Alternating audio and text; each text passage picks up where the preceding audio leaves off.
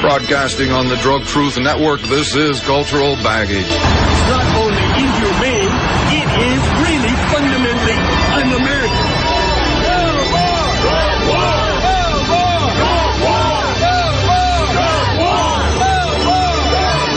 My name is Dean Becker. I don't condone or encourage the use of any drugs, legal or illegal. I report the unvarnished truth about the pharmaceutical, banking, prison, and judicial nightmare that feeds on eternal drug war. Welcome to this edition of uh, Cultural Baggage. I'm glad you could be with us. Uh, we will have with us here in just a moment uh, Dr. Mitch Earleywine. He's the author of the brand new book, Pot Politics, Marijuana and the Costs of Prohibition. Just this week, the Houston Chronicle reported that Harris County, in conjunction with the city of Houston, want to build an approximate quarter billion dollar jail to house additional prisoners. You see, we already lead the world in the incarceration of our own people, but uh, they want to build another another kennel, I suppose, for their prey. Um, anyhow, I, with that thought, let's go ahead and bring in our guest, Dr. Mitch Earleywine. Great to be here, Dean. Uh, thank you for being with us. Uh, Mitch, I, am sorry to start with that uh, somber thought there, but just uh, I find it quite irritating. Um, uh, you've written a book that I think uh, assimilates both sides of the argument. I found some points in there I really want to disagree with. I, but I, again, you have also brought forward many very notable people, uh, people who have spent the time in the trenches, so to speak, to bring forward their opinion, and I, I think very worthy of uh, respect. Anyway, I, if you will, sir, if, define in your own words what this this book is all about. Yeah, the bottom line, Dean, was I really wanted to get together uh, all the big thinkers in a whole bunch of different domains to see if I could put together a clear picture of the war on cannabis users. And in my previous book, Understanding Marijuana, I had reviewed all the scientific literature myself, and I thought, well, I want to make sure that there are a lot of people who, uh, you know, see the world in the way that I do. Can I find an economist, a rabbi, a sociologist, uh, you know, a policy expert, and everybody down all these different domains and see what they think about this war on cannabis users. And sure enough, I did get a, a big range of responses. We've got, you know, a chapter by somebody who used to write speeches for the drug czar, and then, you know, another chapter from uh, the media director of Marijuana Policy Project. So you can imagine there's a, a big range of responses. But in the long run, when you take a good, cold, hard look at all of these data and all the different ways people look at it, it seems like this is just not a good use of our time, not a good use of our money. And then when you get to philosophers and ethicists and, and clergy, you find, in fact, this is not consistent with most of our stated moral values. This is not the way we pretend that we're supposed to think, feel, and value each other and our time and money. Each person seems to present data that their life experience would indicate would hold true for marijuana for everybody, but that's just not the case. There are various lives experiences that, that change that perception or how it impacts their life. I particularly liked, uh, well, I have a chapter from Craig Reinarman, who's a uh, sociologist at UC Santa Cruz, and he said, let me compare the people who use cannabis in Amsterdam to the people who use cannabis in San Francisco, because these are two places that are alike in a lot of ways, but have very different cannabis policies. And sure enough, all the negative consequences that we hear about marijuana uh, from you know the drug czar's office and, and various media outlets were much more common in San Francisco, where marijuana is you know, prohibited than they were in Amsterdam, where marijuana attitudes are much more open.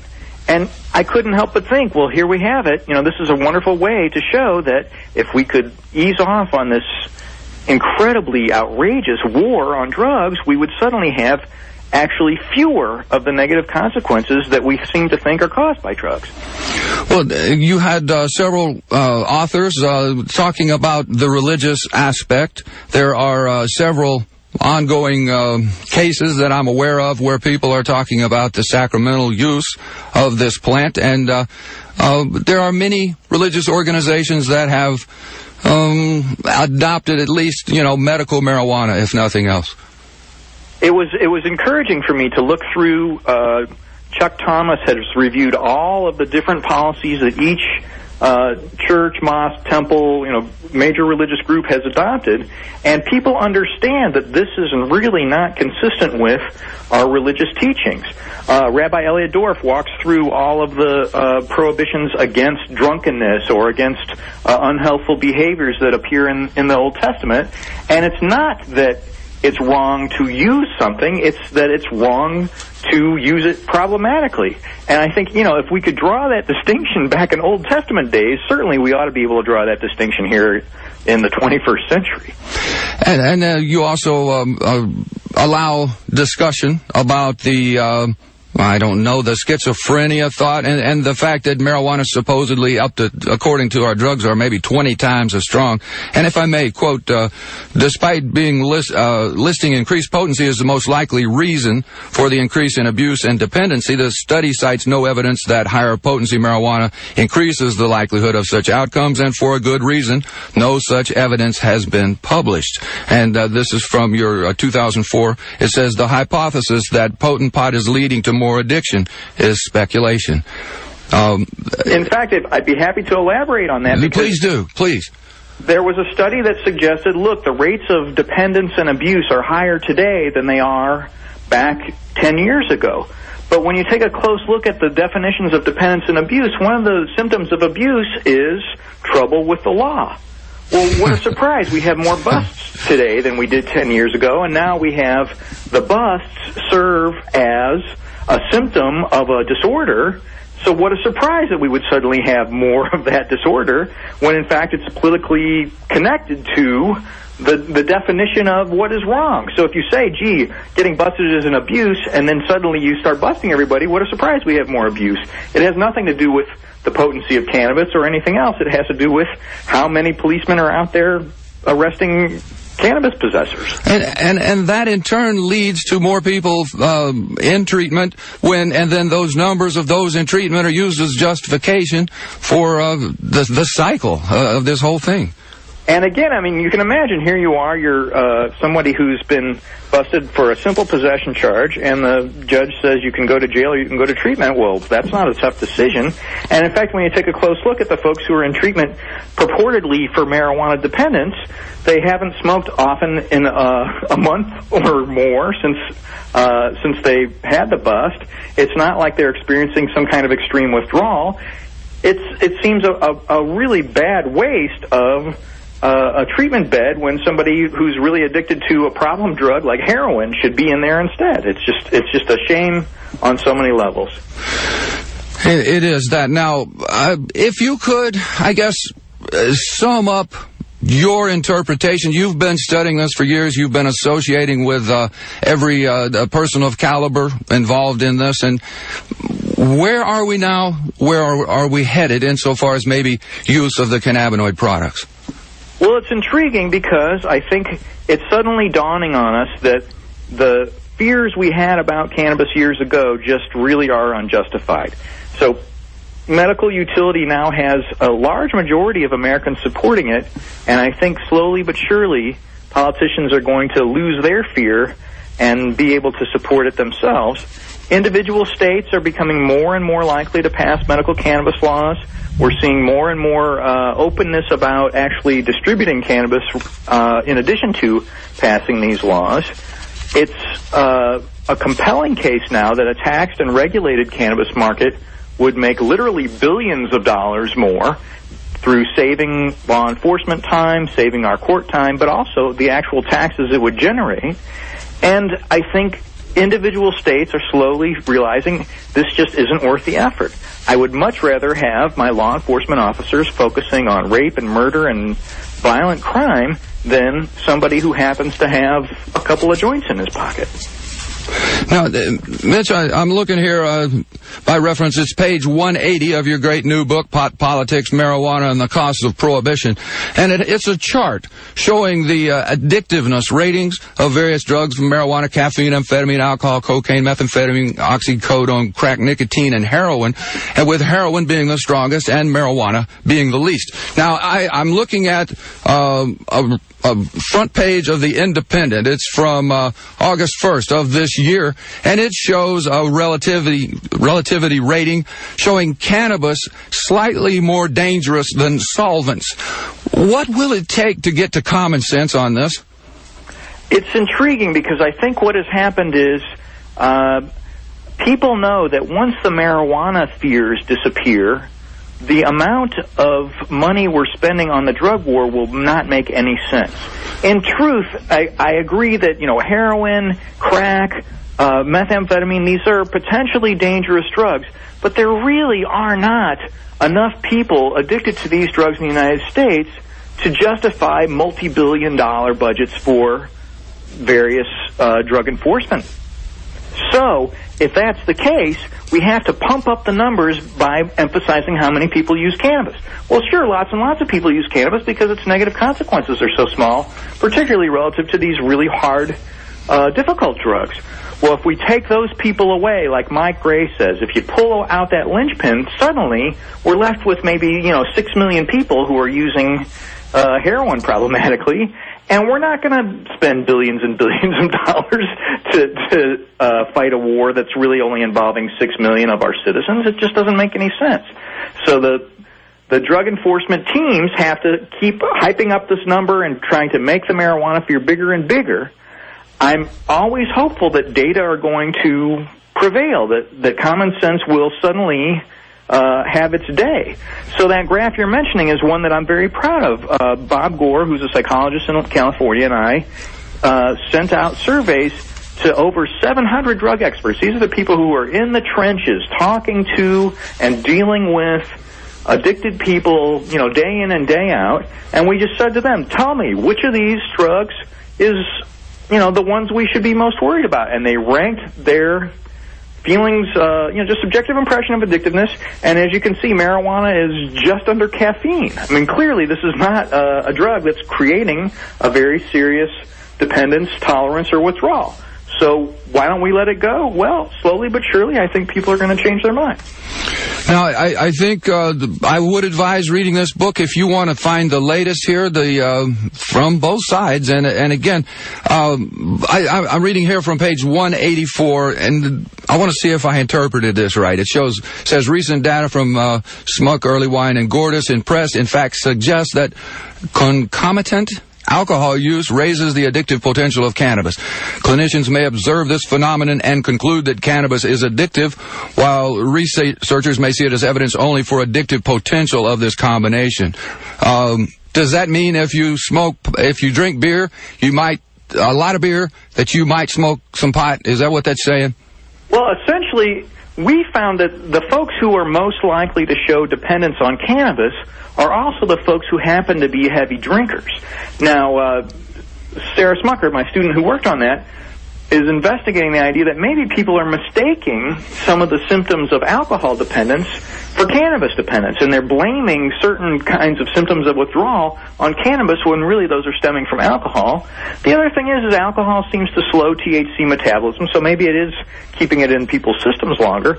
I also feel like there's a certain kind of person, and I think we all know, who is just kind of not uh, not out there for a safe kind of experience with drugs in general. yes, and yes. this is, I think, the person who ends up using a whole lot of alcohol and a whole lot of cannabis, uh, and that may be the issue more than any drug, so much as just an individual who would, you know, benefit from some from some therapy on a whole lot of life skills. But somebody out there taking a big bite out of life, and uh, we all know those people.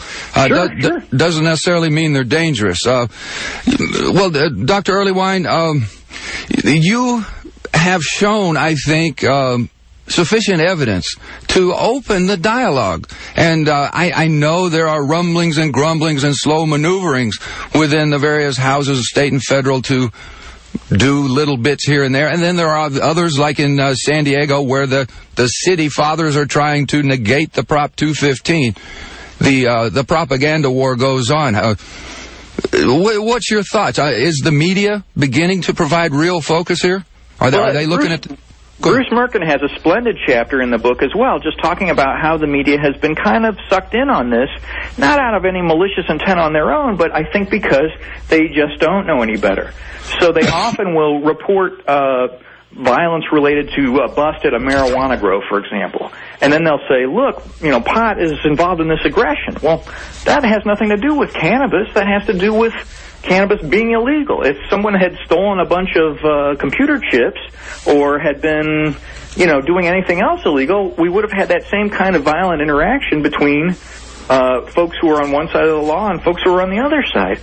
And I think the media gets sucked into it as Bruce often says, if it bleeds, it leads. So if it sounds like it's uh, uh, going to be a big melodramatic conflict and they can put it on the local news, that's what they do. I understand that they want to sell papers and sell commercial time on TV, but I think it's time to take a close look at what is the price we pay for having this kind of media coverage. And Bruce does an excellent job of walking through how it really has hurt us in the long run to think about marijuana as this dangerous demon weed when in fact it's just not consistent with the data or anybody's individual experience. Well, uh, we we uh, once again are speaking with uh, Dr. Mitch Earleywine. He's the author of the brand new book. I think I have one of the first ones uh, from your publisher here. I'm I'm uh, proud you were uh, willing to come on our show and explain some of this this politicking that goes on and, and, and the need for change. Well, I'm really grateful, Dean, and I'm, I'm a real, real big fan of Cultural Baggage. I really appreciate all your effort on this. I know it can't be effortless, and it's just a wonderful work. Well, and uh, with that, uh, we'll uh, bid you adieu, and we'll we'll bring you back a little later on. Talks. This is there's a lot more we need to talk about here. Absolutely. All right. Thank you, Mitch. Poppygate, bizarre news about the U.S. policy on controlling heroin, featuring Glenn Greenway. Glenn Greenway has been providing us these Poppygate reports lo these two plus years. And with this 100th Poppygate, he provides us a Drug Truth Network editorial. Just like in the classic spaghetti western, cowboy President George W. Bush sees three kinds of drug lords in this world the good, the bad, and the ugly. Bad drug lords are the traditional drug war villains, such as the two founding members of Colombia's Cali cartel, who were extradited to the U.S. this week and sentenced to die in jail. Good drug lords, on the other hand, are those useful to U.S. foreign policy, such as the Afghan ministers, parliamentarians, and governors who control the world's illegal trade, managing the glue which holds the fragmented country together. Afghanistan is where heroin comes from. One third more heroin this year than the world is likely to consume. Three million Afghanis planted opium poppy this year, up one million from 2005, and cultivation increased by half. Only 2% of this year's record-breaking harvest was eradicated. But not all Afghan drug lords are good by any means. Some are just positively ugly. The Taliban tax the opium harvest, which funds their extremist jihad against Western troops and Western nations. The level of violence in Afghanistan has risen dramatically in the last year. Suicide bombings, assassinations, and terrible battles are reported nearly every day. Estimated terrorist revenue from this year's opium crop is at least $300 million. If you listen very carefully, you may actually hear the sound of Mullah Omar laughing all the way to the bank. Whether by some complex calculus or some gut feeling, the president guides American drug policy, guns blazing, through the confusing gauntlet of good, bad, and ugly, but no such subtlety informs him regarding the millions of his citizens who choose to buy the drug lord's illegal wares. There's another name for those, and they're simply called guilty. Hang 'em high. This is Glenn Greenway reporting for the Drug Truth Network. And now for another black perspective on the drug war. I've always been fascinated by acupuncture. That's where a problem in one part of the body can be treated by putting needles into another part of the body. A patient's legs, perhaps, might be treated by sticking needles in their shoulder or neck. A stomach problem with needles in the earlobes or elbows. How it works is a complete mystery to me. But apparently it makes perfect sense to some people, including some people looking for an alternative to the drug war. In an article advocating the passage of the Racial Justice Act, the author correctly states that in spite of the steady ratcheting up of enforcement, spending, and penalties, by an endless stream of get-tough politicians and officials, the only measurable result has been the disproportionate impact of incarceration on the black community. Yet, the cure this act prescribes is better anti-drug education, anger management, counseling for victims of school crime, and alternatives to gangs. Incredible. Well, that sure is a fancy bit of acupuncture that can fix a corrupt and racist criminal injustice system, posturing and indifferent politicians, money laundering bankers, and well-armed, well-connected, and immensely wealthy international drug lords by putting the needle to young black schoolchildren. As for me, I guess I'm just old-fashioned. When I see a society that's plagued by the poison policy of prohibition, my prescription is much more direct. End drug prohibition, and you end the drug problems. Anything else really misses the point. For the Drug Truth Network, this is Phil Jackson. Earlier this week, I got a chance to speak with Mr. Kinky Friedman's running for governor here in the state of Texas, and some say his chances lie with uh, getting the votes of the young. Uh, so here's his interview. I've heard your comments about decriminalization. I, I think that's an excellent idea, but uh, the state of Texas is uh, talking about building more prisons. Just this morning, the Houston Chronicle says they're going to uh, uh, expend a quarter billion dollars to build a new Harris County jail. Is your thoughts on the drug war and perhaps the waste of our, our taxpayers' money? Well, it's not perhaps. It definitely is. Um, decriminalization uh, is misunderstood by some people, deliberately, in fact. Uh, decriminalization just means that, that we admit that we've lost the war on drugs and we do something smarter. Uh, California's done it, in fact. Denver has done it. Uh, there's places, I think Oregon has done it. And all it means is that you're going to be smart about this. Uh, I've given a challenge to people. Go to your favorite FBI agent. Find a DEA agent, anywhere. Ask the guy off the record. Kinky Friedman is saying we should decriminalize marijuana. Is he right or wrong? They'll all say, I'm, I'm positive of this, every one of them will tell you that it's crazy to keep doing what we're doing because we're spending billions and we're wasting so much manpower. And what, what's the result? A kid screws up his entire life with a stupid mistake, and if he goes to prison, then he's in that system, and that's what the prisons are full of right now. And what I want to do is clear them out, put them in rehab, or put them in some kind of drug treatment, and, and spend the money on education and treatment uh, instead of uh, instead of doing what we're doing now, saying it's against the law. So it's not. I mean, if you're a big-time dealer or a smuggler, you're still going to get hammered. Uh, but if you're somebody who makes a mistake, uh, we're not going to put you in jail this time. Uh, we're going to work with you. And I think that um, we need room in the prisons for the really bad people. And they are pedophiles and politicians.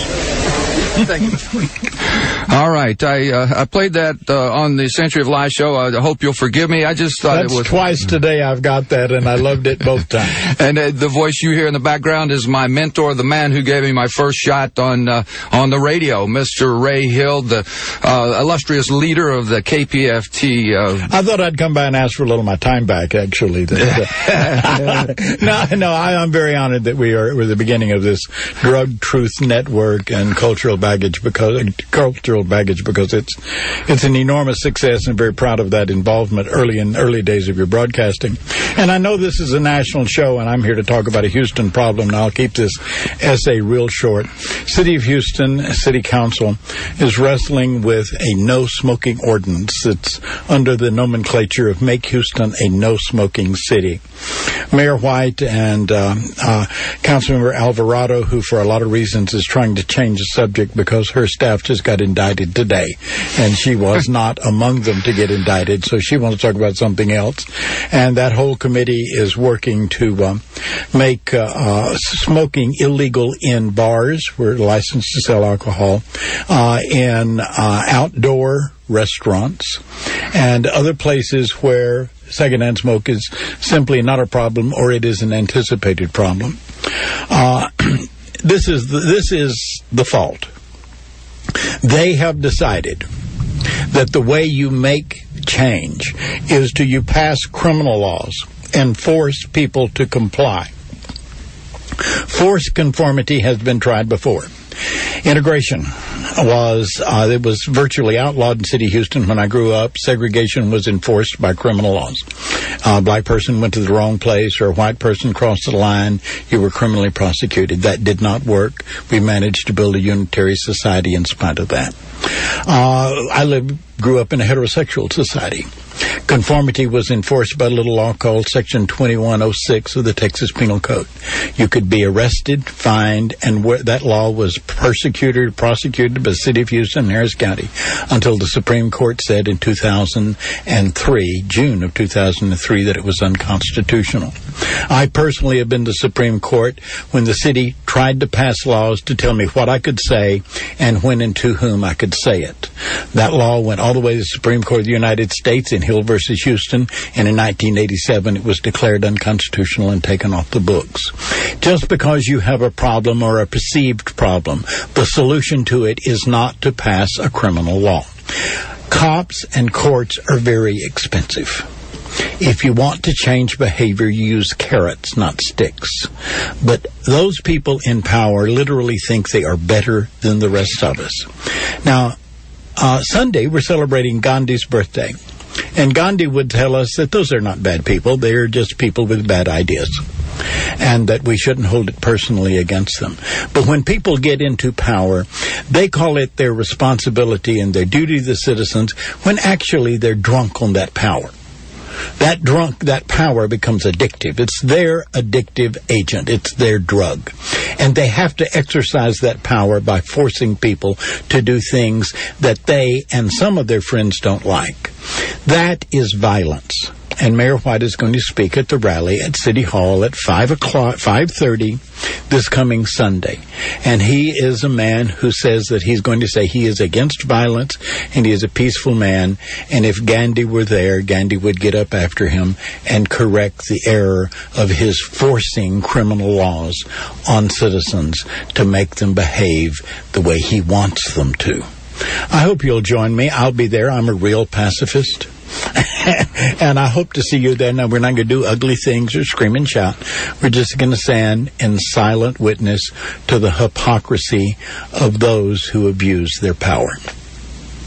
Once again, that's uh, Mr. Ray Hill. I, I thank you for that, Ray. It brings to mind a couple of things. That one, prohibition. We're going to make that work. Mm-hmm. And two, uh, I see it as perhaps a job opportunity. I could open up a place, call it Smoke Easy. And uh, oh, oh, well, listen, I see it as a job opportunity. You pass the law, I get back into the business of civil disobedience, and I get to meet some real nice people who collect and drink fine wines and smoke expensive cigars. I've been wanting to talk to those people for a long time. listen to the prison show tonight at nine on this beloved radio station. Thank you, Dean. With that, I, I thank you, Mr. Ray Hill. All right. I, I hope you have enjoyed tonight's show. Uh, it's a, a, privilege to uh, have Ray here in the studio. And again, my mentor, the guy who, who said, well, maybe he's got a good idea and gave me the shot. I thought about it for a long time before I decided to include this segment with Ray Hill to be distributed to the Drug Truth Network, but I thought what he had to say had relevance, probably within every community within America. If you want to hear the LEAP report from Terry Nelson, Drug War Facts with Doug McVay, or an interview I did with Bruce Mirken of the Marijuana Policy Project, please tune in to next week's 420 reports. And besides, Ray is a hero of mine. Let's return to the outro recorded in the studio it's up to you. Uh, once again, I remind you our website, drugtruth.net, and uh, in prohibition, get involved, help end this madness. And as always, uh, because of prohibition, you don't know what's in that bag. Please be careful.